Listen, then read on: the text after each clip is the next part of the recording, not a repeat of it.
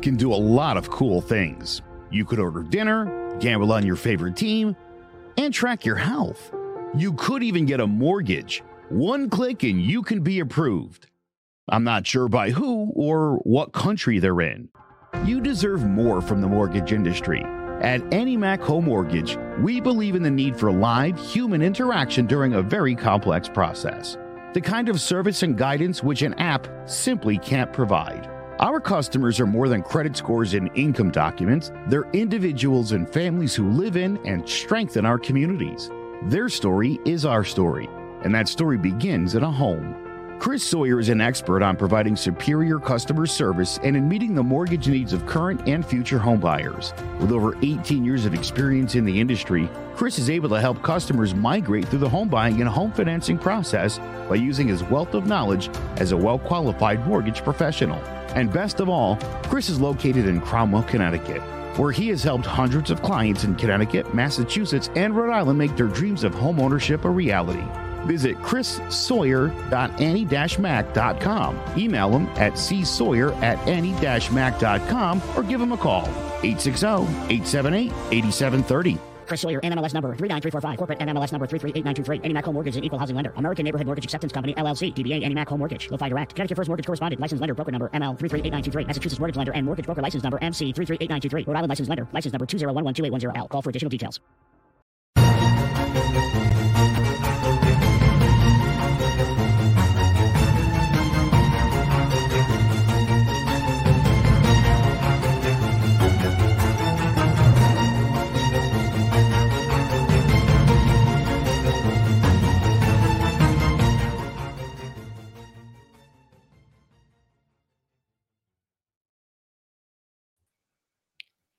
Hello and welcome, everybody. This is the uh, Following Flames podcast, episode four.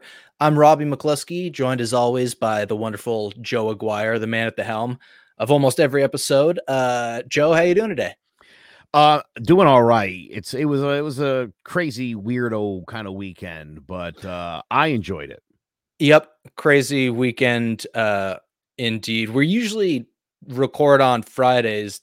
Today we're actually recording following the weekend. Uh, just so everybody knows, this is following the weekend of the Roe v. Wade overturned decision at the Supreme Court, uh, which we will talk about. Um, but the reason why we're not recording on the usual day is because I ran into an issue this past uh, week where I just for a little bit of background information uh, mentioned previously, I've got a disability and that affects uh, mobility. It also affects a lot of like muscle tightness and stuff. So I got myself a massaging tool. Uh, if anyone's heard of the Pso-Rite, it's like a psoas stretcher massager thing. Actually, let me.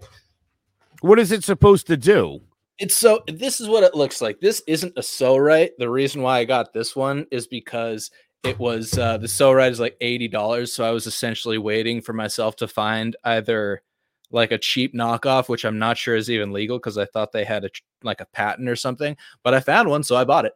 Um, and it's you're supposed to essentially like put your weight on it uh, to for it to either get rid of knots or stretch your psoas, which is a, a, an important muscle that starts around your lower back and stretches around to your kind of hip area and like with a lot of hip strength. So I did that. And uh, an issue with my disability is that there is a severe lack of sensation for me in that area. So I'd never really understood when I was going too far with it. And I was like, oh, I don't really feel it. So let me just put more weight on it. And then the next day, I was just like covered in bruises and just like some of the Oh. worst bruises you've ever seen. On, uh, uh, on top of that, I also have uh, hemophilia, which is like a, a bleeding disorder. A lot of people might not know what it is. Essentially, the way I explain it is uh, the clotting process in your body. Like if you get a cut, you, your blood clots and then it stops the bleeding. Hemophilia, essentially, to put it uh, in ways that five year olds will understand, if you picture a row of dominoes and each domino is a clotting factor. So, uh, when the dominoes start to fall, each one progresses to the next one, and that's the clotting process. So if you've got all your dominoes, then you can start the clotting process and it'll get to the end of it without a problem, like most people can. With hemophilia, essentially one of those, uh, depending on the type of hemophilia, you have one of those dominoes isn't always present. So a lot of the time the clotting process can't complete. So uh and I a lot of the time find that out far later than I should. Uh, in this case, uh, I just like stretched it and I felt great immediately after. I was like, oh, yeah, I feel loose. And the next day I woke up and like, oh, yeah, I still feel loose, but look at all this bleeding that's going on. Oh, my Um, God. So that was a little bit, uh, it's something that I'm like completely familiar with. I actually, a lot of the time, don't address any like injuries or stuff that I have because I'm like, eh, you know, this one, this one's not too bad. Whereas other people are like, uh, I've never like it looks like you got hit by a car, and I'm like, yeah, but I've been hit by a car before. Um, so it's like it, it was just unconditionally painful. But like now that everything's healed, like obviously it was a painful weekend, but I still feel loose. So I guess it did technically do what it was supposed to do. Um, but you know, it's it's it's it, it was it was it was almost like they left out a couple steps in between or a couple things that happened. So that's why we're off on a, a little uh, uh, on a weird schedule today. But uh, I mean, I'd still recommend it. Uh, I feel loose, but you know, If I was going to complain about anything, last night, whilst playing in a wiffle ball game, I slid on some artificial turf and I have pretty nasty burn on my left shin. ooh, Yeah. And that's the wait, like so, like the and that stuff's extra slippery too. Like yeah. if there's any moisture on it, it's kind of like slip and slidey. My bad for I mean I wore shorts and the funny thing is is uh, that same shin just healed up from when I did it a few weeks ago. For wiffle ball. Yep. Well, it, it depending on who you play with, it can be full contact or just a regular a regular soft sport. So anything can happen. Yeah. See, I don't believe in soft sports. That's why I I go balls to the walls. Balls, to, wiffle balls to the walls. wiffle balls to the wiffle walls. Yeah. Uh, man, if you get pegged by a wiffle ball, I remember like we uh my I used to play with my buddies in wiffle ball, and they the strongest guy would always be pitching, and I mean we were all buds, but every now and then he just whip you with the wiffle ball, and it's like getting smacked with like a wet noodle or something. It hurts. Yeah. I mean it's uh, not it's not end end of the world pain, but it's like the league I inconvenient. play in, there are multiple guys who throw over 70 miles an hour. One guy hits around 80. And as you can imagine, they their aim is not always great. You Mhm. definitely get you get hit a lot. Um and it does hurt in the moment. Again, not to sound like a bitch considering your weekend.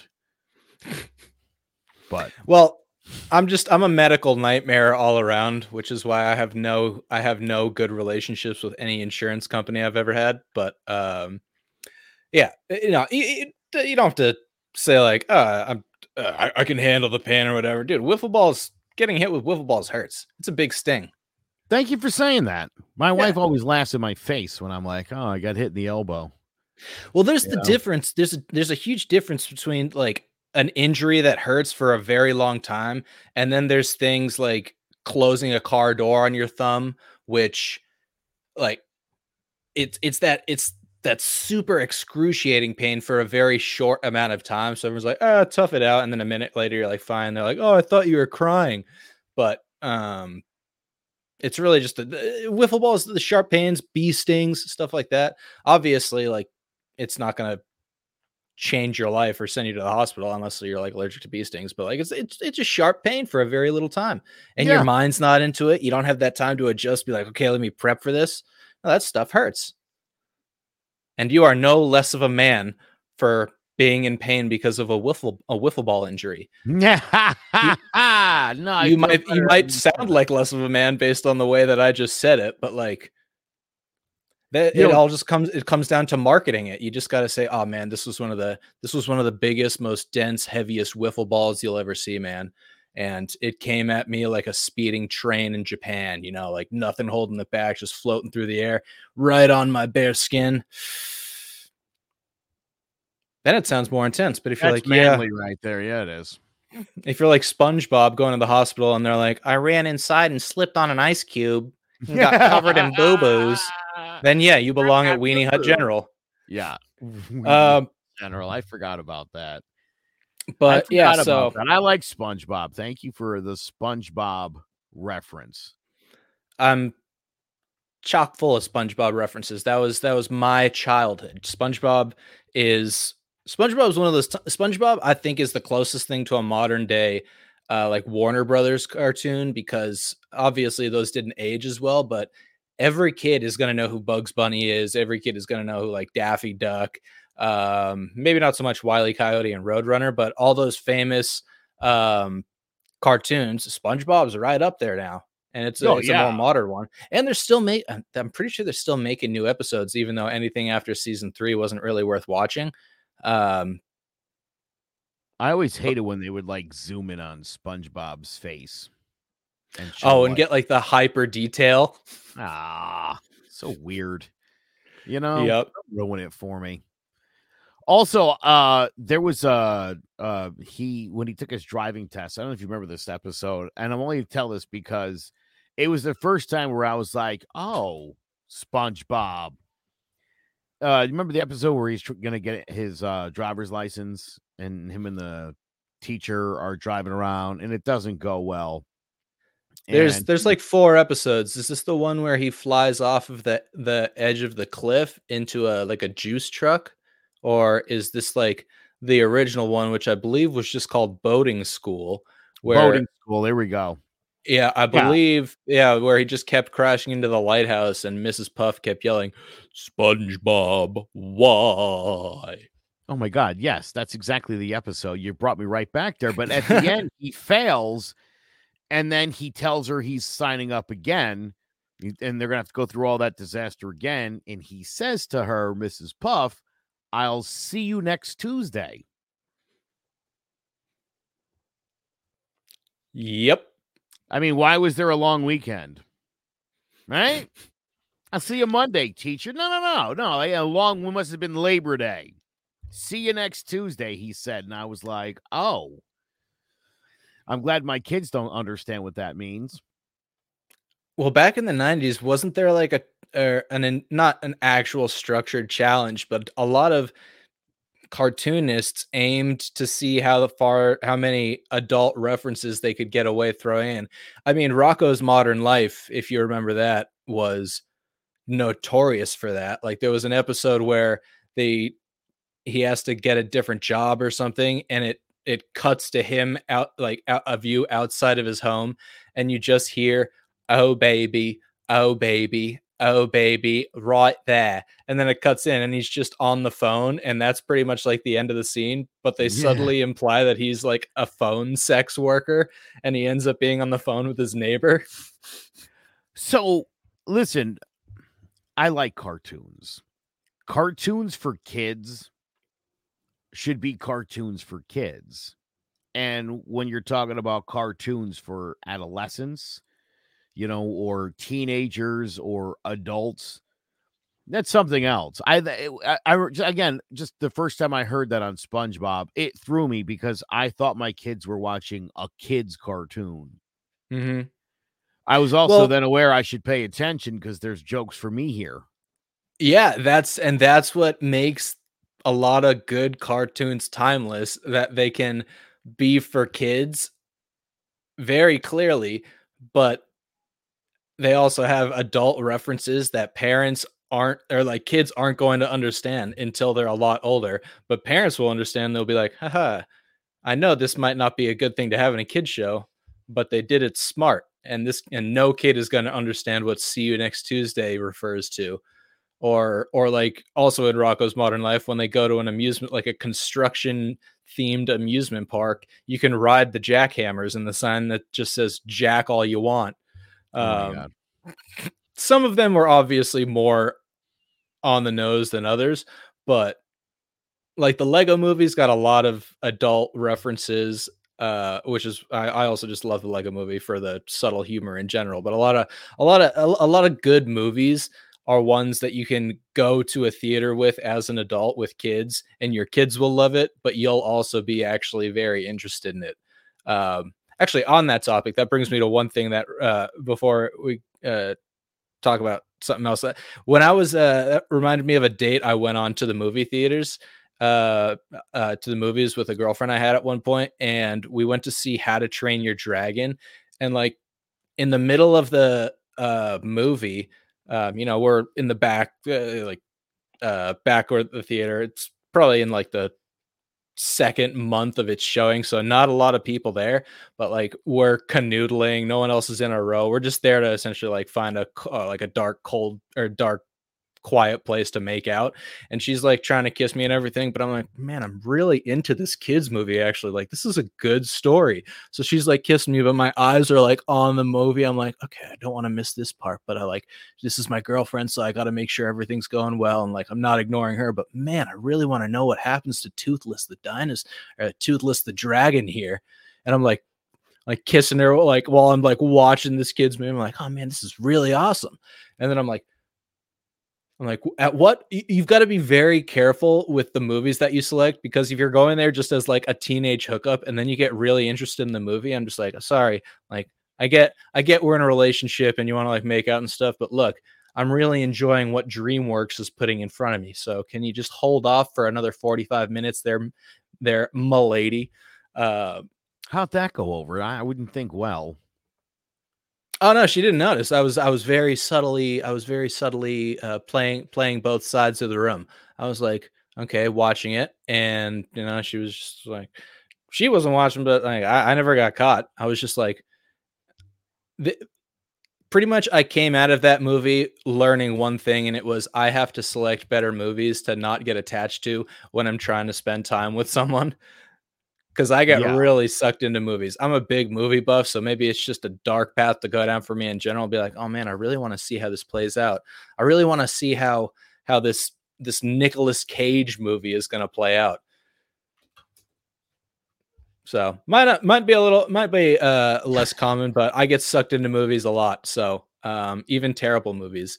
Um, but that's just that's just my personal experience. Make sure you're going to see a very crappy, obviously terrible movie if it's on a date because then you can focus on each other more, especially if like no one else is in the theater. But uh, don't go to see something that's going to end up being the inspiration for like five sequels because yeah, then you're kind of screwed if you're like, ah, now I've got to now you've either got to pay to see the movie again if you actually went there just to hang with your girlfriend or whatever or your significant other um, and then it just doesn't work. Make sure you're going to like, yeah, very crappy discount Nicolas Cage movie. Um, any Disney Star Wars movie, you can probably be guaranteed that that's not going to be all that great. But anything that you can buy on the sidewalk in New York City in a five for 15 deal is the kind yes. of movie you're talking about. Any movie that started out as or that was originally intended to be straight to DVD or like a TV movie and then the production company was like, "Eh, let's put it in theaters." Those are the kind of movies you want to go to because you yeah. know those are going to be bad. Like when they decide to put a lifetime movie in theaters for some reason. Go to those. Um anything else uh probably not a good idea, especially because if it's if it's a good movie or well produced or just sequel worthy, you're either going to miss out on the date or you're going to miss out on the movie. And either way, I don't want to do either of those.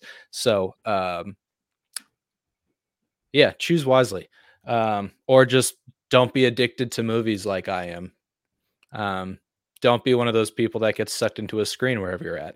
Um, but yeah that maybe yeah. maybe that's just something i need to grow into. I need to learn a little bit more about. You ever run into that? I mean maybe not at a movie but you ever like be on a date with someone and then you're like oh man something else seems really more interesting than what i'm doing right now. Sure and i mean as a married person that's like that's the battle of my life is to constantly have to pay attention to things when i'm doing something else. Mm-hmm. right uh saturday night i was watching UFC and my wife came in and like the main event was starting. And she's like, What are you watching? Can you turn that off? Are are you streaming this uh sub legally or No, no. are you actually doing the pay-per-view? Uh it was not a so it wasn't a pay-per-view, but I paid for uh, ESPN whatever. Oh, okay, so it is a part of like a service that you okay. It's part of a service, yeah. So yeah, I pay like eight dollars a month uh for that and Hulu and uh Disney or whatever the bundle is. Uh, so it all works out, right? Um, but again, I'm she just assumes when she walks into the room that what I'm doing is over. You know, I play um I play a football game on my phone sometimes. Mhm. I- The game takes like the whole game five minutes. That's it. And I'll be in the middle of the game and she'll come walking over to me and be like, You're gonna keep playing that? It'll be done in like two and a half minutes. You know, as if nothing I'm doing has any importance to the to whatever is about to happen. You understand? Or what I'm that everything has a pause button. Ri- right. Right. That was that was the that was the most irritating kind of fight that I could never win as a kid with my parents. Like trying to finish up a video game, they're like five more minutes, and I'm like, okay, I'll try to finish this extremely hard level in five minutes, and I can't pause it or save it, or else I'm going to lose a lot of progress. And then that five minutes comes up, and I'm just like, look, mom, I can't pause pissing halfway through. This is a very similar situation to me taking a piss. Like I'll be done pretty soon, but Would you agree that the number one most irritating thing on this planet is when you're doing something, probably something that you value or cherish or just really enjoy doing, and somebody with zero regard, and again, this could be a parent, a spouse, a significant other, it could be anybody, it could be a friend or a neighbor. You're in the middle of something, and they're like, drop it. Let's, t-" and you're like, no. Like that never ever gets a good reaction ever. To insist to somebody to like, all right, wrap that up. Uh I you know, you're like, I've been doing this for four hours. Wrap this up. What? I don't I don't understand. Like that, that's one of those things where like that will make me angry. yeah, unless it's like something that um I would have expected or was already on my schedule at which point I would say, okay, I'm going overtime on this. But if I'm doing something, especially for like four hours, and then if, if I'm doing something at all for four hours, that's essentially what my day has become. So anything else that's like, okay, let's try, let's, let's, uh, or drop it, switch it up. Now you're also trying to redo my day. And I'm like, no, this is my day right now. If this wasn't planned, then like, I understand, but like, no, this is my day. This is what I'm doing. And the only reason, like, I, I empathize with that wholly because this entire past week I was uh, cleaning my car. It was an absolute mess.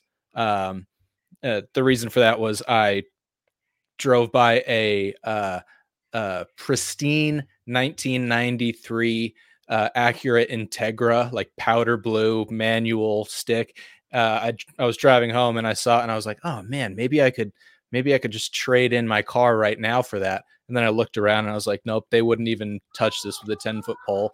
So I ended up going back and like for for most of the week, I, like compressed air, like 10 different cleaning chemicals, toothbrush in between all the cracks. Like I, I unbolted my freaking car seats just to vacuum underneath them. I found like seven lighters that hadn't been used up. It was great. Oh, Um, good for you. But anyone just like eh, middle of the day, if anyone came to me, it's like, hey, hey, I need you to do something. It's like, no, can't you can't you see I'm trying to afford a 93 Acura right now when I'm just scrubbing down my Prius? Um, oh man. But that's okay. On that topic, that's that was a motivation to for me to keep my uh, car clean regularly because uh, I, I personally have a really big problem with like getting motivated. It, if I can tackle something um, when I'm motivated to do it, it's almost like my uh, efficiency and effectiveness goes up so much. But um, I was thinking about this yesterday when I finished up cleaning my car. Actually, I'm still working on my floor mats, um, but um, I was cleaning it up and I was like, man, I've wanted to clean my car for the past like two months. And the only reason I ended up doing it was because I passed a car that I would have impulsively traded this car in for and it was too dirty for me to do that. So I was like, okay, now I'm going to have my car clean all the time. I'm going to keep it nice because I never know when I'm going to see a car on the side of the road and be like, I've got this asset right here that I could trade for that asset. And it's clean. So they'll be like, oh, this guy takes good care of his car, that kind of thing. But another situation where I ran into something similar as far as like getting motivated was um, uh, growing up, uh, I was never really good about um, like taking care of my teeth uh, well, I mean, like, not, I, I brush my teeth, but my parents would always like remind me. And then a couple of years ago, uh, maybe a year or two, or th- yeah, a couple years ago, Steve-O from Jackass posted a, a, video on his YouTube channel talking about um, how he didn't take care of his teeth and uh, how, it, like, if you've seen Steve-O's mouth work, he's essentially had like all of every single one of his teeth filed down and veneered. So his teeth look good now, but he's always had really crappy teeth or just uh, just problems with his teeth, probably because of drug use and everything. But he's also he, he was like, yeah, I never really flossed, so I always had really like bad teeth in between my teeth, and everyone would like comment on how bad my breath smells, and literally like it must have been like 20 i must have been 25 at the time 25 years of my life went by and no doctor or parent or um, uh, dentist was ever able to get me to floss, but a seven minute video posted by Steve-O from Jackass got me to be one of the biggest like dental hygiene advocates in my life and i i floss now and it's all it's just like finding the right timing and seeing the right thing to motivate me and then it's just it's pretty much a like a switch in my brain to be like okay now i'm going to clean my car as much as i possibly can or not overboard but like keep it clean uh tidy you know uh uh, just handle things properly. Uh, same with my teeth. Like I'm very good with my dental hygiene now. And it all came after just years of nothing working on me. And then I was just in the right mindset and got hit by like a video or the opportunity to potentially trade in my car. And I'm like, you know what? Now I see what's deterring me from doing something. That's that's the motivation. And a lot of the time it ends up just be being like it ends up being me wanting to get something or needing money for something. And then I'm like, there's the motivation. Um, but I, I don't know. Rarely, I rarely floss. I floss if there's something stuck in my teeth. And then mm-hmm. when I go for my six month checkups with my dentist, two weeks out every day, I go to town flossing. And those people are convinced I floss all the time. It's a scam, is what I'm telling people. You know what you flossing, put, or yeah. you saying that you floss? Uh, well, I, I'm lying because I don't. You know, I mostly don't floss. I really, I really do. Like two weeks before my appointment, I really just go to town, and they can't seem to tell the difference.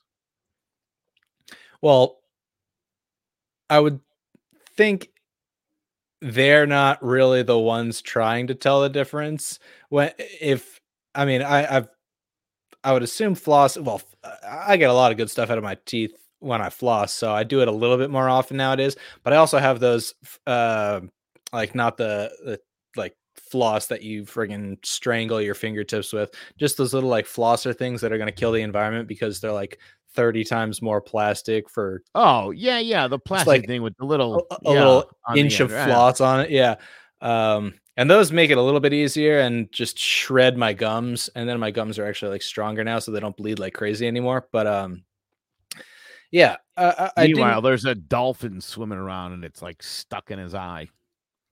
Well it's not my fault the dolphin doesn't know how to floss. He's trying. He's trying. he's, dolphins are smart. Yeah well yeah I, I know i know dolphins are smart but they don't know how to floss though. Do they have smart. to floss? They have teeth. Yeah. But then again, they're not like I mean, the main reason a lot of humans have to take more care of their teeth is because of the sugar in their diets, because we eat a lot more sugar than everything else on earth. Like sugar is pretty much the main problem with uh with like dental Uh, issues. Dude, pretty much it's like uh drugs or soda that is going to rot your teeth out of your mouth. Yeah. And I try to avoid soda. nice. Yeah, but uh yeah, I'm also not doing meth, so my teeth tend to stay a little bit better than others. Um Yeah, is I stay off the meth if you want your teeth to be, you know, all right. yeah, that's that's usually what my dentist says. He stopped saying floss, he just said stop meth. Yeah. Could you imagine if you went to a dentist, they didn't ask if you floss, but they were like, "Are you smoking meth? Are you on crystal?"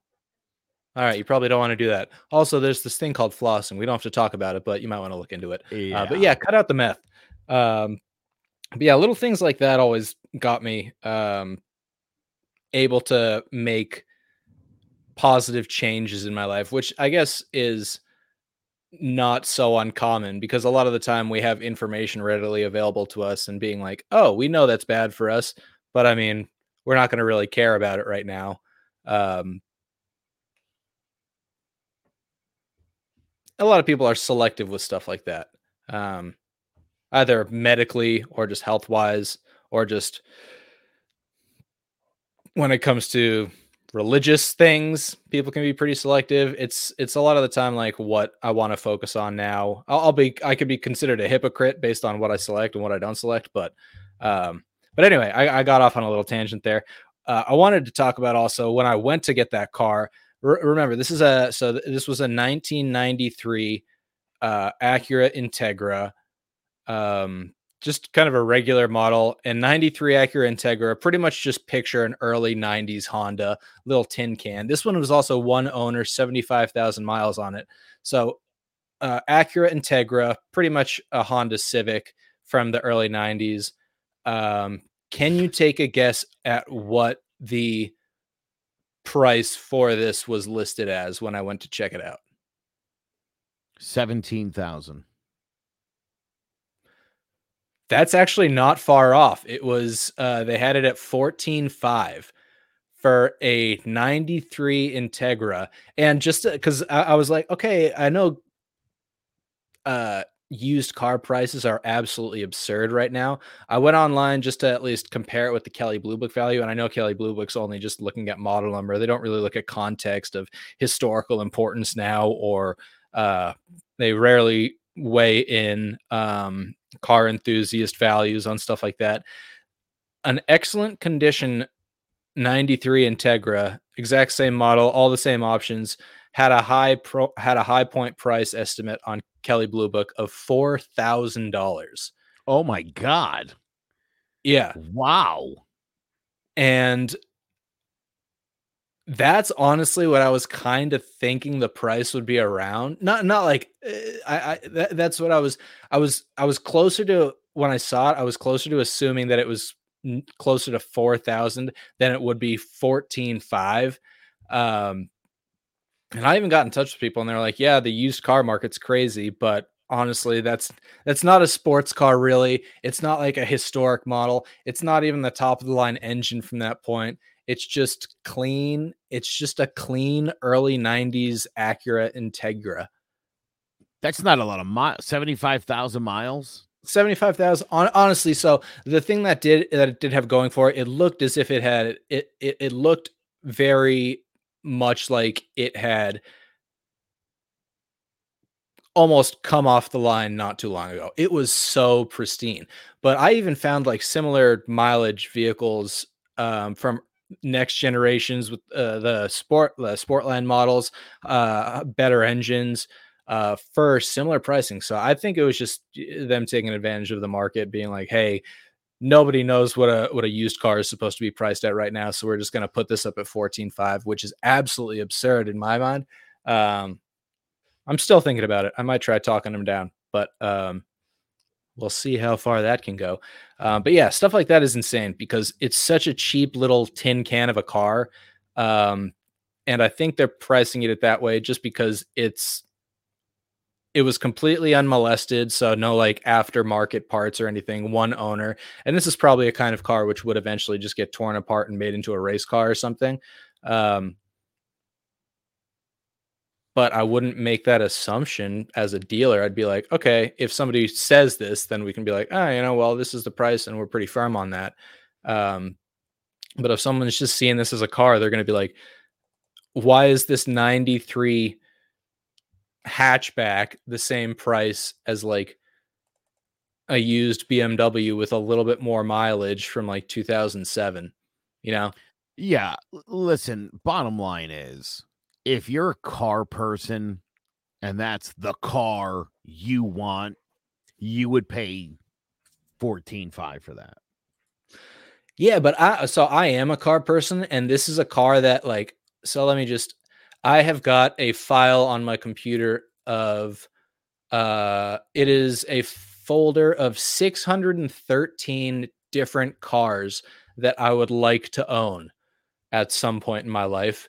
I'm willing to bet 600 of those are unattainable, but 613 that Acura is not on there because it is not really significant at all. I just saw it and I was like, "Oh, cool! It looks really clean." And then I saw the price and I was like, "Oh, this is."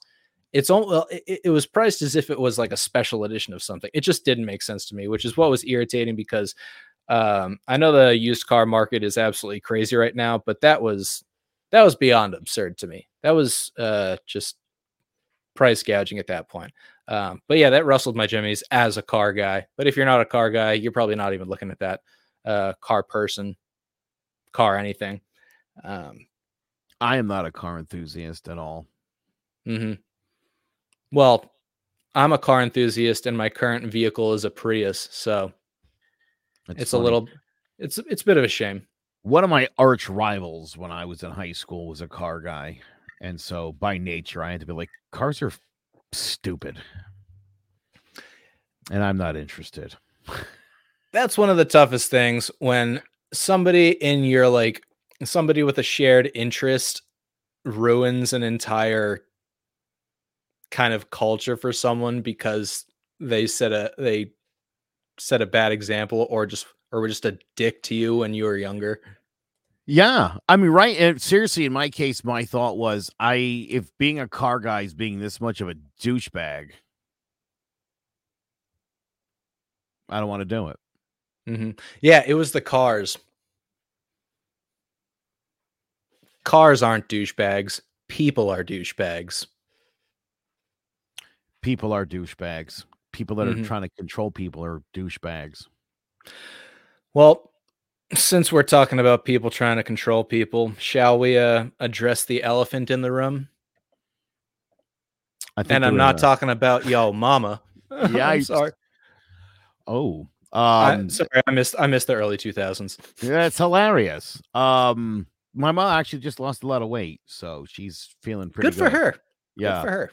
A lot, ne- a lot of weight. Real shout out: never talk bad about someone exercising or trying to lose weight. Just want to put that out there.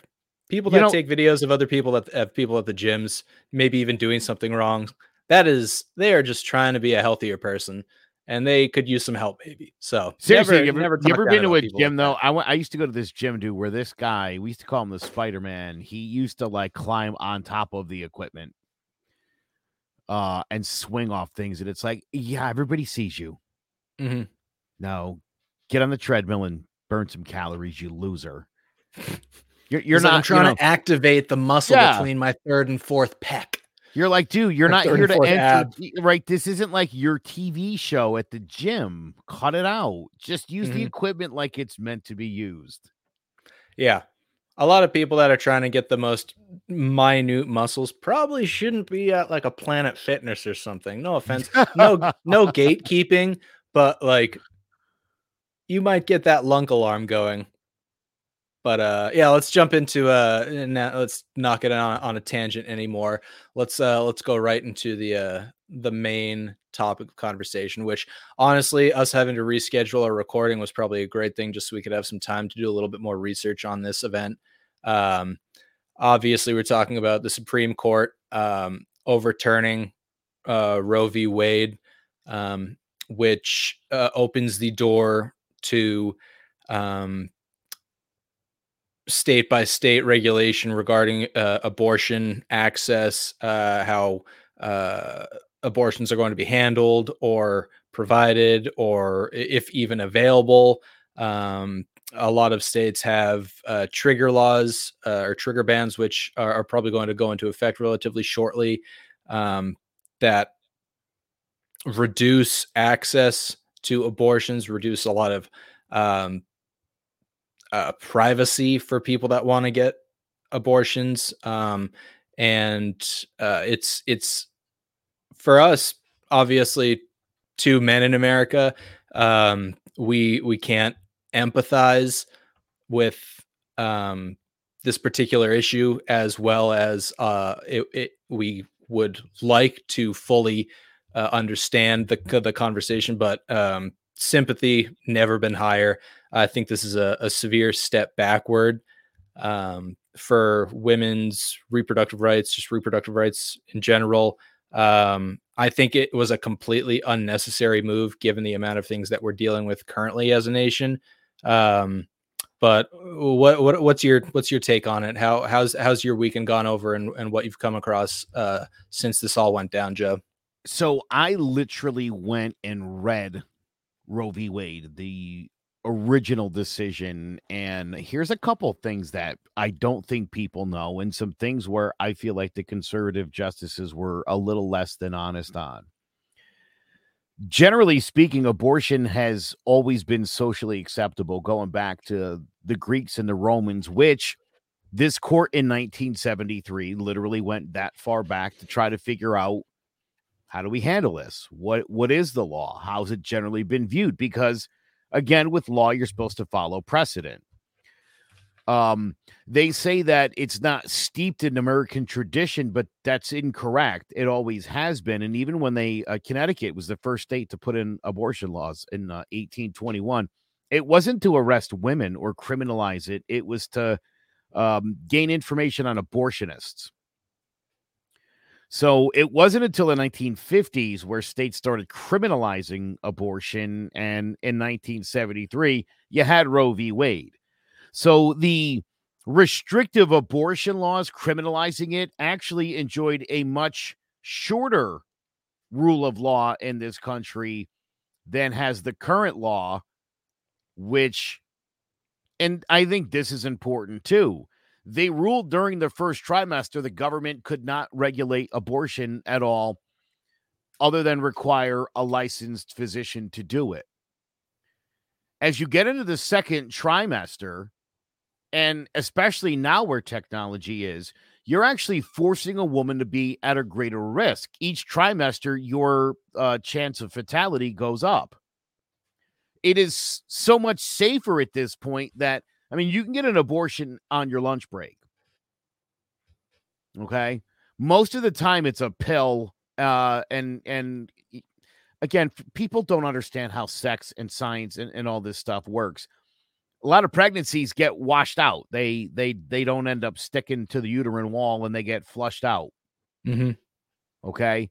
Um, it wasn't until again they didn't have the technology back the day, but until the baby was moving inside the mother before they considered it a person. I'll go a step further here. Uh, Jews don't believe that a fetus is a baby, as they say, you're not born until you take your first breath and you die when you take your last. Mm-hmm. That's what life is.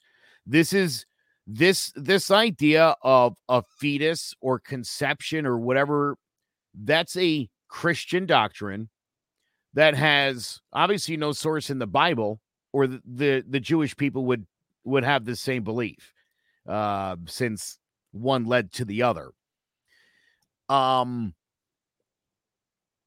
the other thing is because abortion's safer than birth, the state, any state would need a vested interest in why they're trying to decide for you and and you could make the argument and it had been made uh, again there's laws that criminalize suicide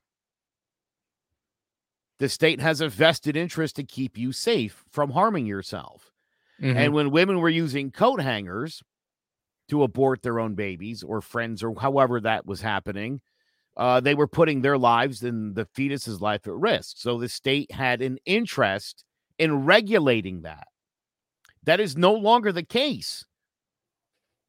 I think any if it, this had been a liberal court, they would have rejected that on the grounds that there was no grounds that the state and and this also comes up greatly in Roe v. Wade, the idea that are you trying to regulate sex or are you really concerned about the life of the mother? That that comes up over and over again. Now, uh, there's all this talk about right to privacy and that there's no right to privacy in the Constitution. There is the, the right to liberty, though, and that's exactly what the 14th Amendment is. Mhm. A lot of the right to privacy in the case of abortion actually was derived from, again, if you read the decision, the idea that a doctor and a patient have privacy, a privacy clause between them. And that that only again based on your right to liberty in this country. I know some people don't like the due process clause or this this uh this idea that it created a right to privacy. I here's the here's what kills me though, Robbie. The right to privacy, whether it's founded in the 14th Amendment's concept of personal liberty uh, and restrictions upon state action as we feel it is, or in the Ninth Amendment, Ninth Amendment's reservation of rights to people is broad enough to encompass a woman's decision whether to terminate a pregnancy. The Ninth Amendment, basically, if there's not if there's not uh, something in the Constitution saying the government can do it, then the people have the right to do it. And since abortion isn't mentioned in the Constitution in a restrictive fashion, then the people have the right to do it. Mm-hmm. Okay.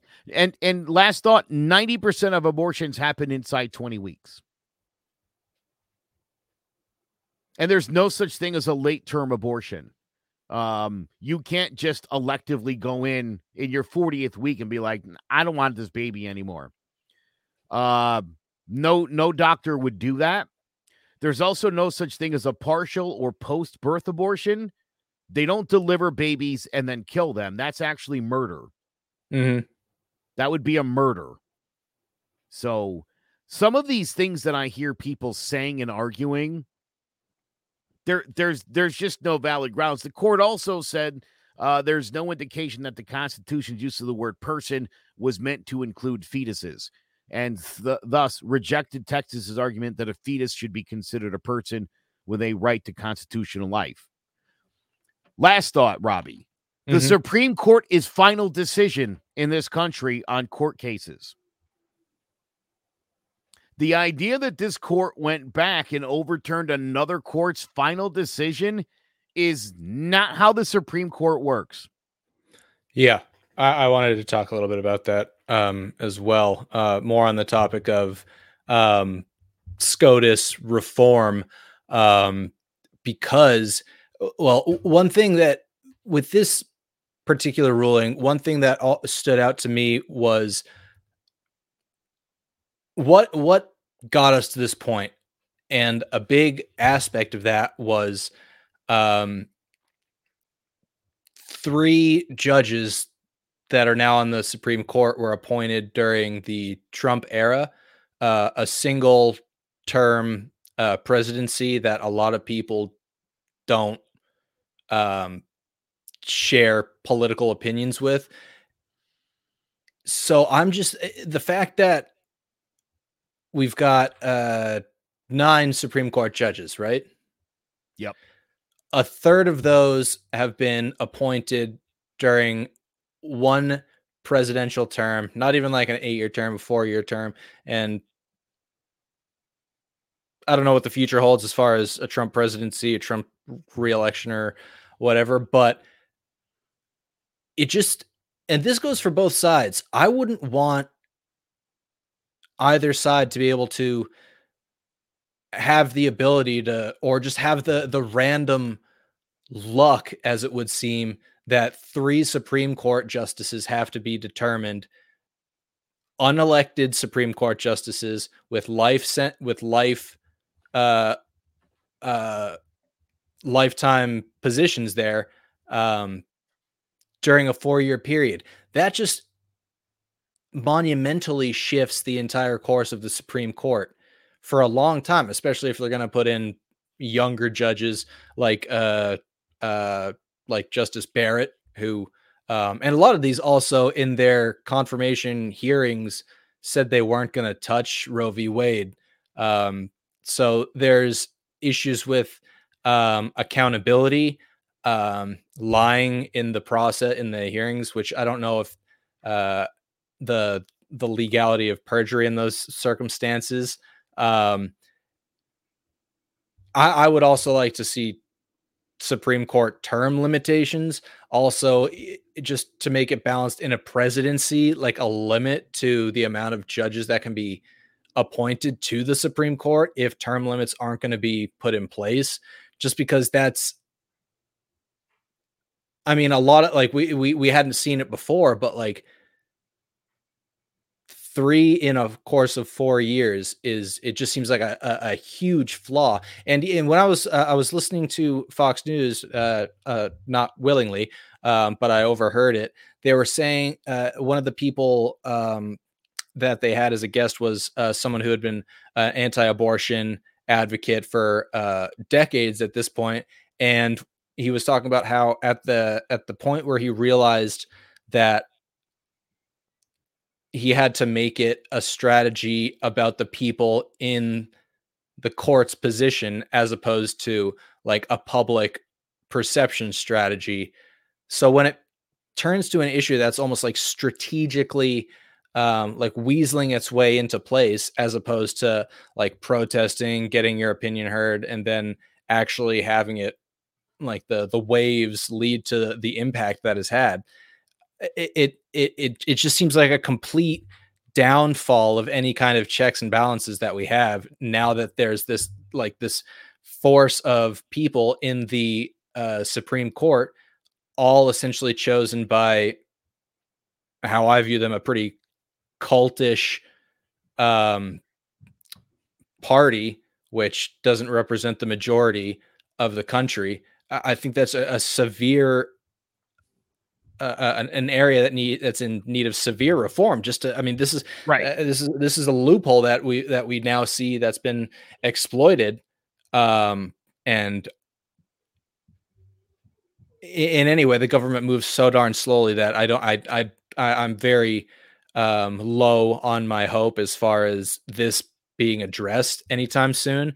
Um, obviously, if anything does happen, like right wing media is going to be um, painting it as like a tyrannical effort to change the way our country runs. Um, it's I don't know. It's it's it's it's something that has happened so quickly based on um, almost like a loophole being exploited that uh, I I'm amazed that the outrage is. I mean, the outrage obviously right now is because is for women's rights and reproductive rights, but it's also a huge area of concern where this isn't the only issue that could be addressed or impacted by something like this based on people just loading the courts during one presidential term with people that don't represent how most of Americans sure. feel. 72% of Americans uh, support keeping Roe v. Wade as as was. Oh, with Roe v. So Wade this, in place, it's like it, it's like okay, if it's in place, um, people are able to make their own decisions. But now I just keep thinking like, oh, what about this? What about this issue? This kind of doesn't fall in line with the the way you're talking about it. Even when you were saying uh, the Jewish religion um, believes life begins at first breath. Um, I personally would more so argue that um, if you want to pinpoint a spot regardless of religious beliefs if you want to pinpoint a start a spot where life begins i would think it would begin when a baby is no longer dependent on a mother to to right survive. viability and yeah. and yeah viability and the uh, nhs uh, the national health service or uh, system. Uh, this is I was looking at uh, particularly the UK uh, NHS talking about baby at 24 weeks, saying that uh, by the time you're 24 weeks pre- pregnant, the baby has a chance of survival if they are born. Uh, most babies born before this cannot live because their lungs and other vital organs are not developed enough. Um, so if you say that a baby is born at uh, or that life begins at conception, then I'm just thinking without the mother, it's not a life. Um, like if a mother dies, the baby is going to die t- uh, almost always before 24 weeks. Um, severe medical intervention, 22 uh, seems to be doable now, I guess, but with high chance of birth defects, death as well, but also mental issues um, coming from that. Um, but you introduce so many issues that didn't exist before that people are going to argue about that there's going to be a lot more legal cases regarding simply because the government gets involved. So in this case, this is an issue that I'm very libertarian on. I'm like, people should be able to make their own decisions about themselves. Um, and when I hear people that have been advocating anti-abortion advocates for decades, like uh, a lot of them were uh, religious personalities, um, praying, being like all the all the babies that we've saved. Um, but no offense to them, they're not your lives to save. If you're determining or if if your entire life has been dedicated to put it pushing your beliefs on other people and affecting the way they live their own lives then that that gets on my nerves to to an extreme extent and i just think by taking a stance on this outside of being like hey, you have the freedom to do what you want. By taking a stance on this, a government stance, it's going to open a lot of areas where people are going to be arguing religious freedoms. I know the Temple of Satan, uh, and just so people know, the Temple of Satan is mainly just people using religion to counter argue a lot of religious, um, uh, religious led, religion led political regulation and uh, uh, government moves um, to kind of show the the hypocrisy in a lot of things. It's not people actually worshiping Satan. It's just right. Yeah. A- again, you have places where they have, uh, you know, where Christians always give the the morning prayer or whatever, and then groups sue. And I'm and, fine with that. I'm so, fine on like I'm fine with that. But Honestly, so listen, like, like, groups would sue, and then so like they would bring like a Muslim group in or or or Jewish group in every now and again to do it, and then right again once it became this idea that that the satanists were in town uh suddenly they were like you know we'll just not do these services anymore. Forget it. Because they didn't want to give the satanists the opportunity again not knowing as you said robbie that these people don't really worship satan. They're just mocking the idea of religion. And again here's the problem with the religion and with this case in particular. This comes down to five justices personal religious beliefs. Trumping the Constitution is what they've done, and and and trumping the and and the, the reason I say the Constitution is because the Supreme Court is the final decision on something. Mm-hmm. That's how this works. That's why they were asked about following precedent and respect for law. That's the whole process. Their personal religious belief outweighed that of 72% of Americans. And there's it only completely it there's only one... on the First Amendment, the very first sentence of uh, well, it, it, specifically says Congress, but uh, Congress shall make no law respecting an establishment of religion or prohibiting the free exercise thereof. The the people make no law about... respecting an establishment of religion. And when you said earlier um, related to the 50s. Uh, what was the the in the 1950s? What you were talking about the um, that's where they started criminalizing abortion. criminalizing abortion. I was going to say, in addition to that, the 50s is where a lot of separation from church and state really started to crumble. The 50s was also the time period when um, under God was added to the Pledge of Allegiance. Um, and In God We Trust was uh, coined as the country's motto uh, by Eisenhower. Both of those were done by Eisenhower. I just wanted to talk a little bit about that because again, pledge- ignorantly, because they thought that uh, the Russians, the Soviets, were um, atheists.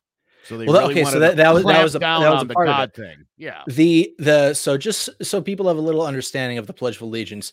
Original author, uh, as far as what most people know, there's a little bit of uh, debate as far as the official author, but from from everything we know, Francis uh, Bellamy is credited as the author of the Pledge of Allegiance. Um, I'm willing to bet that they don't say very frequently that even though he was an ordained minister, he didn't have under God in there, and he was also a socialist. So um, I'm not taking sides, but you don't hear a lot about those two things. Um, but Reverend George uh, uh, Doherty, uh, Docherty, I'm going to assume Doherty, um, big advocate during the civil rights movement, but he was also the main figure in getting um, under God added into the pledge. Um, and he was quoted as saying, To omit the words under God in the Pledge of Allegiance is to omit the definitive factor in the American way of life. Um, uh, he discounted the right of atheists to object, arguing that an atheist American is a contradiction in terms because if you deny the Christian ethic, you fall short of the American ideal of life. And for that to be impactful enough for Eisenhower to add it into the Pledge of Allegiance is a complete slap in the face to all the people that are always preaching what would the founding fathers the founding fathers wanted uh put in the second amendment. They wanted us to have guns. Like, okay the founding fathers also had separation of church and state as a key aspect of the founding principles of this country and once again we're selectively picking and choosing what we want to value especially in the supreme court. Now i, I know people are are argued are, are annoyed by also the ruling related to a new york gun law because they're saying now everyone has the right to concealed carry. That was actually more related to an issue where only like the elite or people that knew politicians or had a lot of money and were celebrities could get certain gun permits. So there's more to that one. But in this instance, whenever people say it's not a, a, religious issue, I'm like, what kind of issue is Roe v. Wade if you're outlawing or you're allowing people to outlaw abortion? What is what is what is that going to be based off of? So they're going to make the states' rights argument, which, in the case of the New York gun state, uh, the the New York concealed carry law, the Supreme Court ruled that states cannot make their own laws on concealed carry. And then the next day, when it came to carrying a baby, they decided the state should have the right to decide that. Yeah. I mean, hypocrisy at its finest, again, proving that Republicans and conservatives value guns more than they value women. It, it, it I, I would take it even further. The consider the far right conservatives value almost material possession or inanimate objects more uh, i mean even corporations more than they do an actual individual human. I mean they can say we're argue or we're fighting this because we don't we want a baby to be given the opportunity to live a life. Do you think they'd be doing the same thing if every avoided abortion turned out to be an AOC?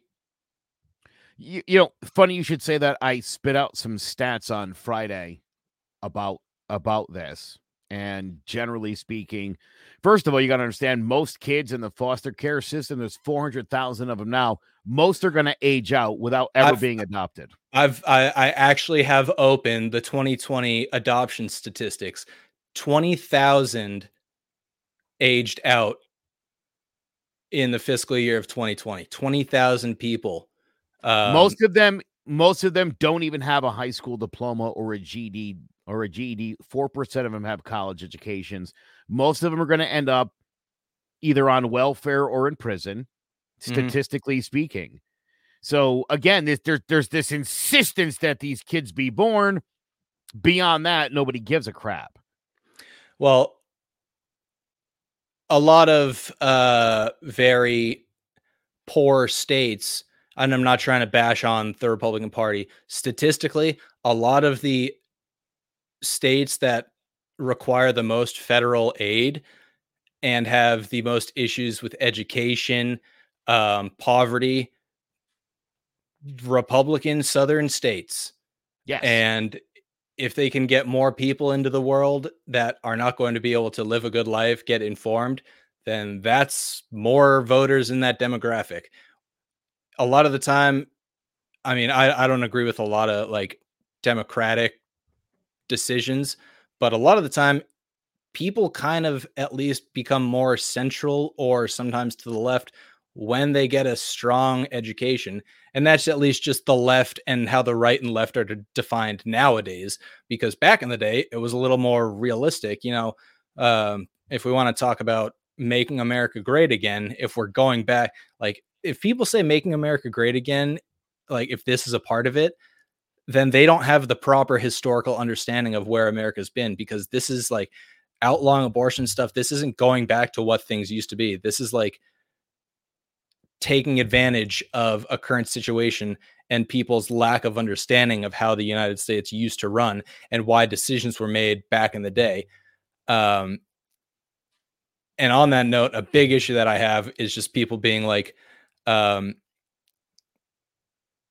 uh, people loved Republicans when they freed the slaves, and now they hate Republicans for for doing stuff. And I'm just like, okay, yeah, well, you know, Abraham Lincoln wasn't the kind of Republican that you are today. There's been, it's like they were a, lot more change. they were far to the left. Like early Republicans back then, a lot of Republicans were like small government, not a lot of government spending. That was the concept.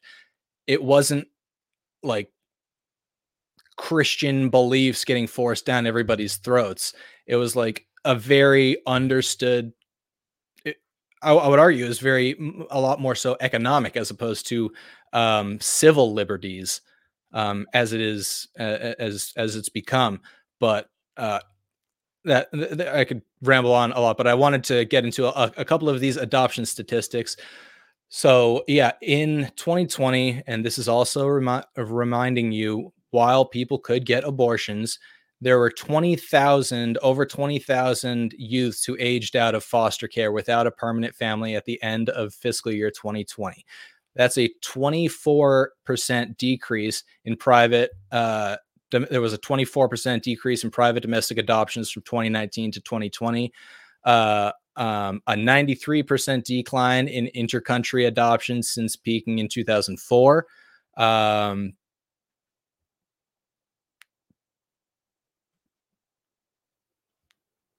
there's been a, an increase of 32 months in the average time children have to wait for adoption um, in the foster care system. So, uh, and, and uh, at the end, uh, so uh, the amount of children waiting to be adopted at the end of 2020 uh, was uh, 117,470. And this is all when people can get abortions. So when any, when anybody argues like you can put a child up for abortion, I mean, uh, put a child up for adoption, that's not necessarily a good option because you're putting it's almost just like putting them into like oh, like brushing them under the rug so you don't have to see them anymore. But you still get your beliefs satisfied which just irritates me. Like I, i'm someone who thinks that people should mind their own business a lot of the time. Like i don't want to i'm not like uh, me i'm the kind of person who's like hey i've got information that could help you in your decision making but i'm not going to like be like hey make this decision um, which is why I think that this is just complete uh, and utter bullshit. Like everyone always talks about the government being tyrannical, and then this happens, and those same people are just silent, being like, "Yay, this is a win for states' rights." I'm just like, yeah, but states' rights were never like the whole civil the whole um the whole civil war was supposed to be about states' rights, apparently, but that was because of a state's right to own it, somebody. Right. It was specific. I mean, when people say it, it, was about states' rights, the the right that they were all discussing was slavery. Mm-hmm. Uh, they wanted to own human beings, and everybody was like, "That's a terrible idea." But when these guys get a thought in their head, there's no going back. I mean, uh, states' rights are fine. The problem is is what happens in in intrastate situations. What happens if I'm married in Connecticut and I go to Texas and now I'm not? That's that's the problem and that's why things need to be codified. Again, this isn't about anyone's religious beliefs. You don't you don't get to decide this stuff based on how your what your religion tells you. Mm-hmm. And, and it's nonsensical at this point that we're still playing along with that game because there's real world consequences here. Again, at the end of the day, the state doesn't have any standing in these cases to get involved in people's personal lives. The Supreme Court ruled the fetus is not a person and therefore has no rights. So you're not saving the life. Again, understand many of these pregnancies will would have never finished anyway. So again, this comes down to the sanctity of life and God put the baby in the belly. No. That's not how science works. I I mean, I'm all for keeping these things to the first trimester. And it gets iffy into the second and absolutely not in the third. As you said, viability matters, and it always has when it came to abortion. No one's aborting a baby unless the mother's going to die. Mm-hmm. That's the only way you're getting one pretty much after six months. Now, here's a messed up thing, and this is going to be a big problem in this country, and I hope a lot of these Republicans get to deal with it. When a baby when a baby dies in utero, any ejection of that baby before 37 weeks is considered an abortion in Texas. So, generally speaking, Robbie, they send the mom home with the baby dead inside until she can pass it on her own. Now, people are like, that's messed up. They should change, but, but they can't because the law you just passed says you can't. So maybe she'll die from sepsis because she has to carry a dead fetus home inside of her. This isn't about your God. Jesus did not know what America was. That that idea that that that Jesus is our savior, are you serious? He did not know where America was, didn't know it existed. He was didn't Jewish. Even, didn't even know germ theory, as a matter of fact. Told the apostles they shouldn't wash up and clean their hands before dinner. Mm-hmm. Genius. Ancient myths don't decide today's laws. I, I, and and again, dude, 60 years ago, the technology on an abortion it was more dangerous. Today, it's a very safe procedure. Again, the state should have no interest in this at all. Mm-hmm. By the way, 64,000 people had their rights terminated as a parent last year, either willingly or by force. So, again, you have to have the baby whether you want to pay it child support or educate it or do anything to it, nobody gives a shit. That's the great irony here. Have the baby. Yep, have the baby. So we, have the baby so we can stop caring about it. Yes, we're going to vote against Head Start programs. We're going to vote against welfare programs, education. I mean, Republicans hate education. Have the baby, but don't teach it anything. Yeah, it's uh we have a uh baby formula shortage. Now's the time you want more babies born. Are you people serious? And in Texas, you got to boil your water and you can't turn your AC on because the infrastructure for the electricity isn't there. But let's load up more kids. It it it, irritates me to to no end. Um because it, it, it that and it, there's like we're saying there's a bunch of other issues that we need to address. And this one is just not just not something that we it, it it it wasn't broke. We didn't need to fix it. People that had a problem with it were the people that were having a problem with other people's lives. I said this on I I wrote this on social media, but it's it's the result of people not understanding emotional intelligence and not learning to mind their own business. And that's one of the most irritating things for me is that people not minding their own like leads to this situation which compl- complicates things immensely to um to um state courts state situations any ounce of context that's ever considered is going to blow this thing up uh not like at maybe not at the supreme supreme court level but it's going to blow up as far as people being like wait is this a situation where this takes place or am i exempt in this situation? Like there's so many things that they need to dive into that they don't didn't need to. They essentially introduced a problem that they now need to search for a solution for and they can't even find solutions for the problems that they're already dealing with and on a on a topic on this topic i know it, it it's probably a little bit different and we uh we're, we're this uh, well we can talk a little bit more about this on our next uh, podcast but i was thinking about the decision to take somebody off life support. And I know a pregnancy is a lot different than somebody being on life support, but if somebody can make the decision for their own family member to be taken off life support in a certain circumstance, why can't they do it when they then when say a mother is the life support system for a child? Like, why can't why can they make a a decision later in life, but not when they're legitimately attached to the person that they have to make that decision for? I and there's a lot of you, probably a lot of different answer, rights issues and stuff. But the answer will be very religious in nature. Yeah. That that's, uh, that's what you would generally get on that. And again, that should have zero bearing on legal court cases in America. Yep. Um, well, we've got plenty more to talk about on this, and um, I'd love to continue the conversation uh, next week. Um, but you got anything else? Anything else to say before before we before we wrap up here? Uh, no, I just you know, for me, it's about being consistent and about your logic applying to all fields, and that's something that conservatives mightily struggle with at this point, and it's embarrassing.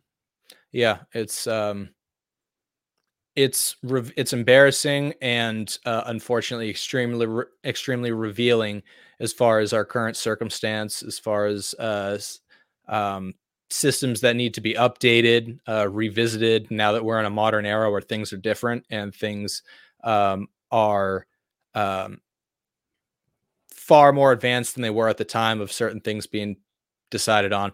So uh, joe it we'll we'll definitely talk more about this. Do a lot more research on every topic that we've talked about.